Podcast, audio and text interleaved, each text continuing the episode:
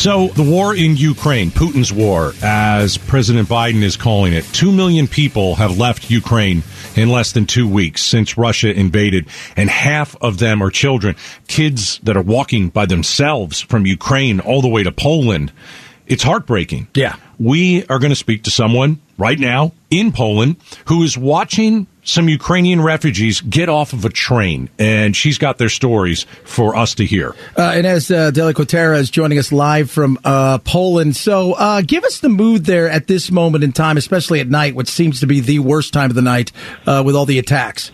It's tense and, and it's been overwhelming um, to watch these people all day streaming in. You know, I was at, at a, a border crossing earlier today. That's where people were literally taking their first steps into Poland. So they would leave Ukraine, headed to a Polish border guard station, and then come out and, and walk into Poland where they were greeted with uh, tents offering them, you know, a warm meal, maybe coffee, tea, some clothes if they needed it. And then they were loaded onto buses and taken to a refugee welcome center a little further away that, uh, the way it was explained to me, was set up at, the equivalent of a Walmart, so a big store here uh, that has now been turned into a refugee center. So there was one area where there were rows and rows of beds set up and, and blankets put on those beds where people could take a rest because in some cases, you know, they've had these really long, harrowing journeys, taking trains for, for hours, days, you know, walking on foot for, for miles. So there was an area where they could rest. There was also a medical tent for anyone who might need some kind of, you know, medical care. The really interesting part of it, there was an area where volunteers were being paired up with refugees. So we've all seen those images of people, whether it's the Polish people or people from other parts of Europe, coming to either offer a room, a place to stay, or a ride to other parts of Poland or other parts of Europe. So there was an area in this refugee center where those volunteers were being uh, paired up with uh, refugees. So I actually witnessed a French man who was there with his son they were offering a ride back uh, to France, and so they had a, a, French flag on their shirt, and they were trying to find uh, refugees who wanted to go to France, and they were teamed up with a young woman who was there with her younger brother. Uh, their parents had stayed behind in Ukraine, and so she was trying to get to her sisters in France, and they were going to be uh, heading off. It was a two-day journey to, to France, um, but just one example of you know how these volunteers are being teamed up with refugees. Ines de La Cuetara is joining us from Poland, where she's watching refugees, Ukrainian refugees, get off a train. Is there a story of a family or a kid that kind of just broke your heart as you watched it happen? Yeah, I mean, so there were two groups of people I spoke with today that kind of stayed with me. So there was one, it was it was two young moms um, who had traveled together to, to not be alone. So they had two young kids each, so a group of four total. One of them was pregnant.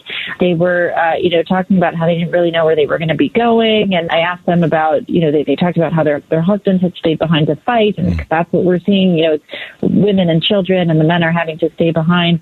Um, and I asked them how they were going to explain to to their kids, you know, what was happening and and and she teared up and and just couldn't bring herself she, she you know she she she said she didn't know and and that you know the kids are scared and that how do you explain to a kid that the dad has to stay behind and and that there's a war going on so i think that's been um really challenging to see these moms trying to to do the best they can for their kids but you know in, in the most dire circumstances. Um, and then uh, another interesting uh, person I spoke with was a, a, man. So he was actually an older man who, who was allowed to leave because the older people are, are being allowed to leave. He came from the region of Donetsk, which obviously has been seeing pretty intense fighting since 2014. I asked him if he, you know, ever thought it would come to this. And, you know, despite having seen all this fighting, he said never. And he got choked up talking about how Russians and, and Ukrainians are one people, that they're the Slavic people and that they're like brothers and that they they shouldn't be fighting, and that really broke his heart. So yeah, lots of emotion here. It's it's overwhelming. How are the Polish people taking this? Because uh, I watch people, uh, uh, I follow a couple of people for the last several months actually, who are both you know uh, Ukrainian and Russian, and the Ukrainian people that have gotten over to Poland seem to say the Polish people are taking it well and doing everything they can to help. But you never know in situations like this.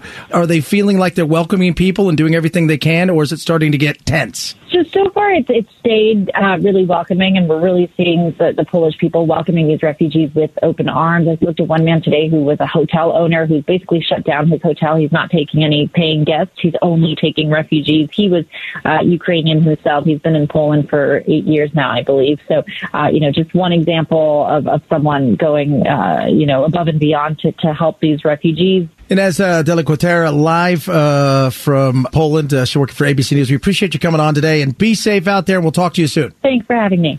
All right, great perspective. Uh, it is sad to see and, and hear what is happening out there with the humanitarian crisis.